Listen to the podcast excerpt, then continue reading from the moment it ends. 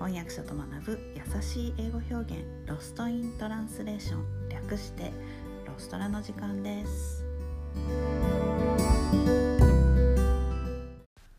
はい気になるニュースの金曜日今日はニュースではありませんがハロウィンのお話をしたいと思います。ハロウィンは来週の月曜日31日ですね、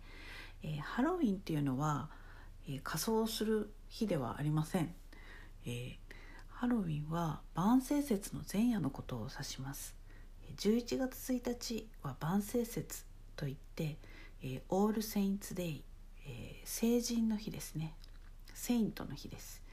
えフランス語ではトゥサンなんて呼ばれていますが、えカトリックの、え重要な祭日でこの日には無有名無名すべての聖人が祀られます、えその前夜イブをハロウィンと名付けて祝う風習っていうのはあの古代ケルト人の風習11月31日を1年の終わりとするサウィンっていうお祭りがあるんですね。それと合わさってできたものです。もともとこのサウィンですねケルト人のサウィンでは、えー、この10月31日ってお盆みたいな日で、えー、死者の魂が親族のもとを訪れてそれとまあ一緒に悪霊がまあ地獄から出てきて子供をさらったり、まあ、家畜をなんか傷つけたりとかなんかそういうあの日だったそうです。でそんなケルトの風習とカトリックの風習が合わさって、えー、移民とともにアメリカへ渡り今のハロウィンの形になったと言われています。で中世には1年で最大の魔女集会があると信じられていたらしいんですよなのでそれがなんかほうきにまたがって空を飛ぶ魔女のイメージがこのハロウィンとともに定着してもうなんかいろいろ混ざりまくってあの不思議なお祭りになっちゃってますよねなんか面白いですよね。でえー、11月2日ですね明けて、えー、31日がハロウィンで1日が万聖節。で明けて2日っていうのが、えー、カトリックでいうところの死者の日です。Day of the Dead、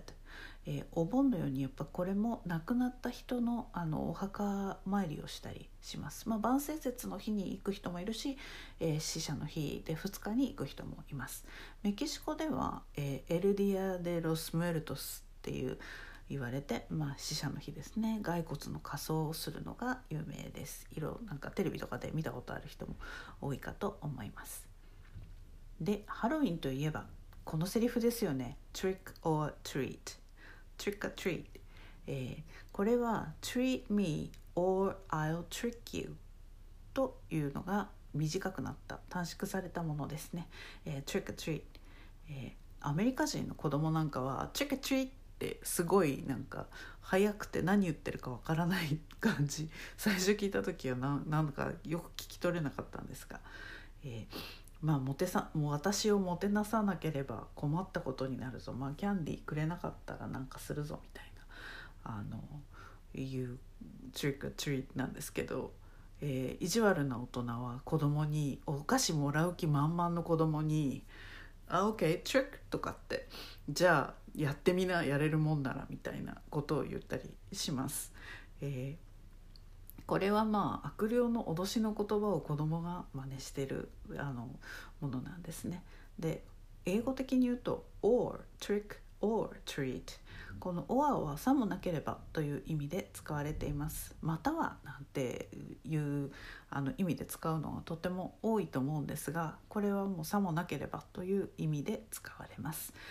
Hurry up or you will be late え急ぎなさい。さもなければ遅れるよ。Hurry up or you will be late こんな使い方をします、えー、ハロウィンのリスニングレッスンのリンクを概要欄に貼りましたのでよかったら動画でリスニングの、えー、ページに飛ぶようなリンクを貼りましたのでよかったら使ってみてください。今日のレッスンはここまでです。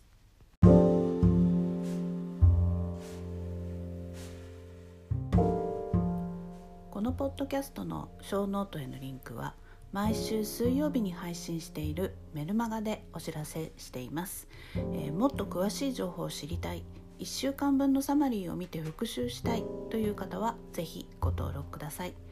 えー、人間は今日聞いた話も明日には7割忘れてしまうと言います。ぜひサマリーを見ながら復習してみてください、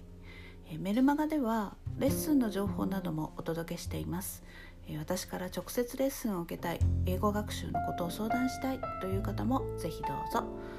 概要欄にリンクを貼っておきます Alright, thanks for listening. Have a great day. Bye.